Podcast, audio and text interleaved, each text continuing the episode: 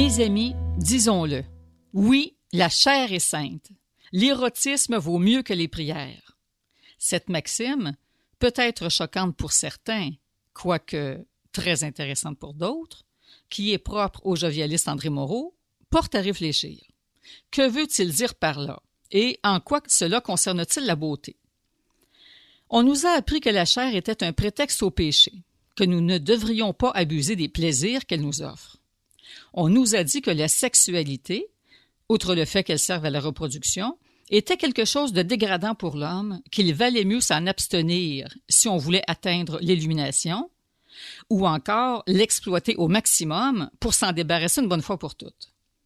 On nous a fait à croire que l'érotisme, de par l'idée de séduction qu'il implique et le désir sexuel qu'il inspire aux autres, symbolisait la présence du diable en nous. Que d'aberrations auxquelles nous avons cru. Que de misérables croyances qui nous ont incités à prier pour nous repentir et nous déculpabiliser d'un péché originel, nous croyant impurs à cause de la chair. Non, mes amis, nous ne sommes pas impurs, il est grand temps qu'on se le dise.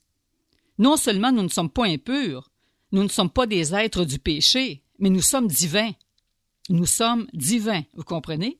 Nous sommes des millions de Christ sur terre, comme nous le rappellerait encore notre philosophe du bonheur, mais nous ne le savons pas. Pourquoi? Parce qu'à une certaine époque, il était beaucoup plus pratique pour l'Église de voir ses fidèles à genoux, ployés sous le poids du péché de la chair, que de les voir rayonnants, éveillés, maîtres d'eux-mêmes.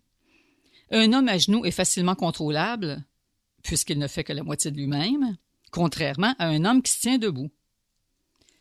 Notre corps est le véhicule d'expression de notre pensée. Comment pourrait-il être sale, impur, un obstacle à notre réalisation? Non, c'est par notre corps et toutes les sensations qu'il nous procure que nous pouvons connaître l'orgasme, qui est un état, sachons-le, très semblable à celui qu'affichent les grands saints en extase, tel que nous le démontre par exemple Bernini avec sa merveilleuse sculpture de Sainte Thérèse d'Avila, défaillant sous l'énergie que l'ange projette sur elle. On pourrait croire qu'elle connaît un ravissement purement spirituel.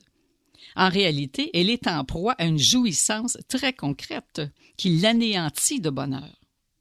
Si l'Église a maudit le corps, c'est qu'elle défend un système dualiste où l'homme est partagé entre le spirituel et le charnel. Mais dans une vision unifiée, cette opposition n'existe plus. Oui, l'érotisme réveille en nous toutes les fibres de notre corps, nous révèle ce qu'il y a de plus sacré en nous.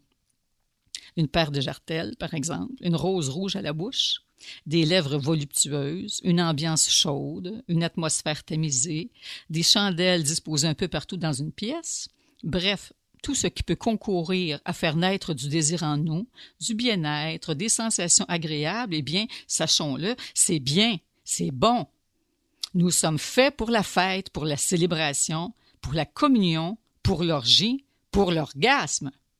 Oui, la chair est sainte, elle est lumineuse. C'est grâce à elle si l'homme et la femme peuvent en arriver à communier ensemble, à vibrer au même diapason. Avez-vous remarqué que l'on ne cesse de nous montrer sur nos écrans de télé, comme si c'était tout à fait naturel et normal, des films d'horreur, de catastrophes ou encore de guerre, où l'on glorifie les héros tueurs d'hommes, sous prétexte qu'ils défendent ceci ou cela, plutôt que des films valorisant la beauté, la douceur de vivre, l'érotisme et la sexualité dans ce qu'elle a de plus enrichissant. Je vous le demande. Quand remplacerons-nous les fusils par les roses? Quand serons-nous prêts à accueillir ce qu'il y a de plus noble en nous, de plus festif, de plus souple, de plus ouvert, de plus sensuel, et à le laisser grandir?